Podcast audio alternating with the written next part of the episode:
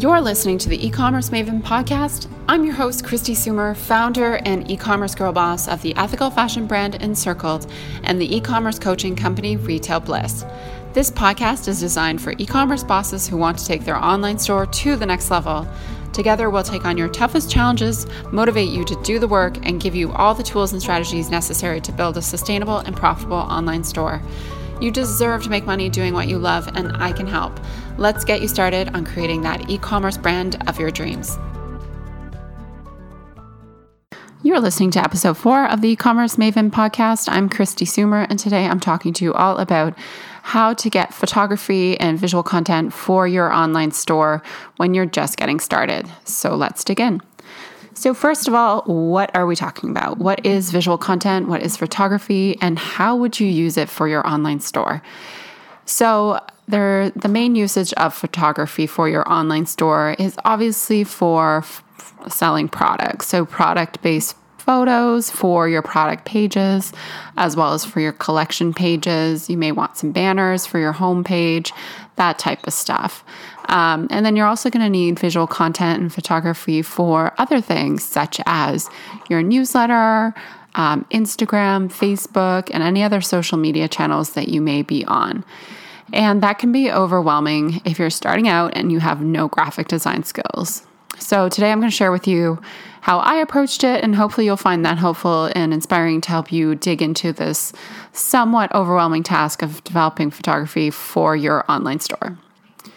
So, as you guys know, I have a clothing line named Encircled.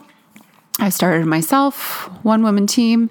I have zero photography background, unless, of course, you count my mom enrolling me in a photography um, class as a kid during the summer where we actually darkroom developed photography.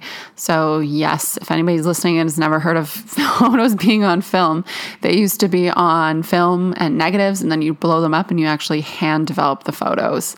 Talk about old school. I feel like I'm dating myself majorly here.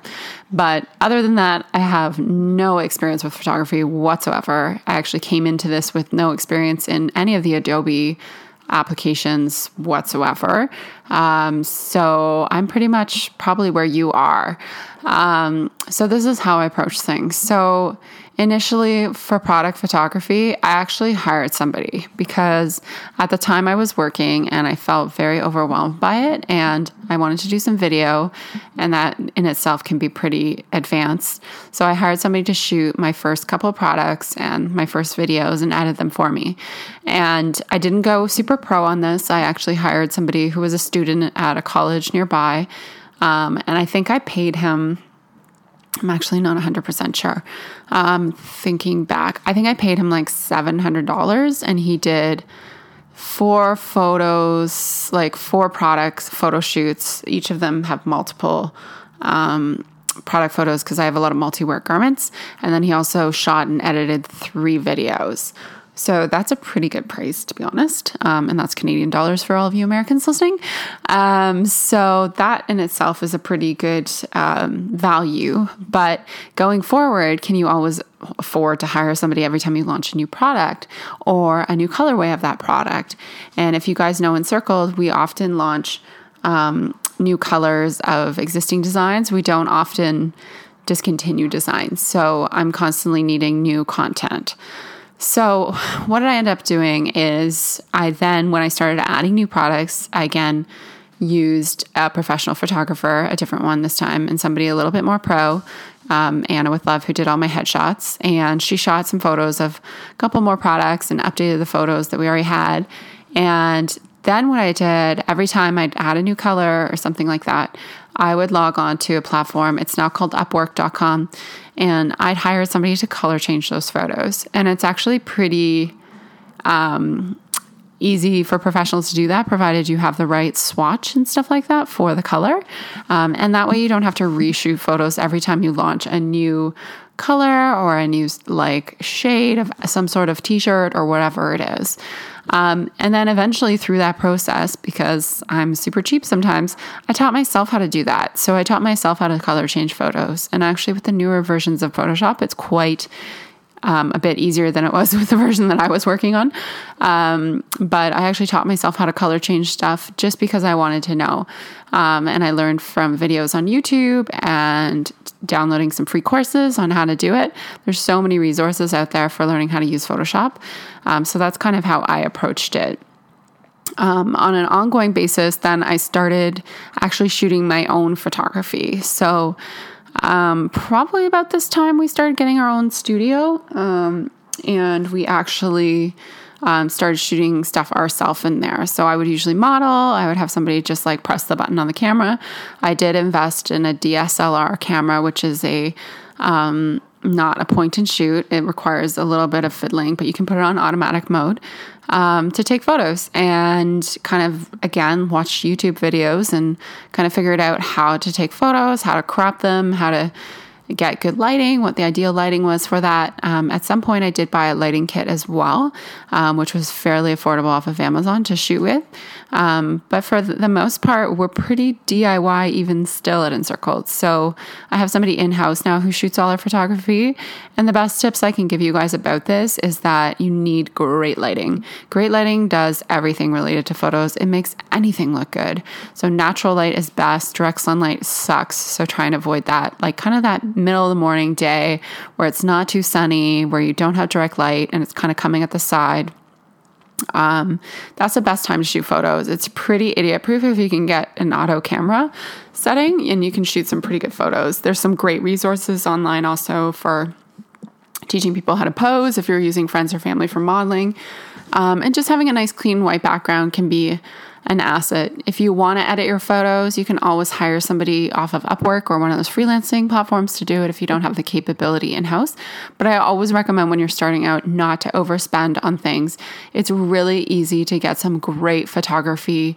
Um, if you have some good tools. So invest in a good camera, maybe five, six hundred dollars. You could get one probably used, um, and you know it's a business write off essentially. So I recommend focusing in on that. Um, when it comes to like Instagram and other content, so let's say you want to create some pins for Pinterest, but you don't have a graphic design background, I highly recommend looking at Canva. Canva.com is a pretty much like a beginner's graphic design tool. They have templates that make it super easy for you to figure stuff out on your own and create beautiful uh, pre planned templates and sizes that will work for Pinterest and Facebook and stuff like that. And it's really easy to use and it's free. So, Adobe, if you guys don't know, is not free. Um, I have the old school edition, so I actually paid for it when I was a student. So this is like really old version, but now it's a cloud service. I have a couple of my employees on it, and it's somewhere between I don't know, twenty to forty dollars a month per license, American. So it's definitely not the cheapest thing out there, but it is necessary if you're going to that advanced level. But when you're just starting out, use Canva. Uh, PicMonkey is another one you can use to edit photos. Um, and GIMP is a free kind of Photoshop, not as user friendly, but um, a really good tool. So there's some great tools out there that you can utilize. For Instagram, creating your own content for that is just a must do, I think um, because you can't really afford to hire somebody when you're just getting started.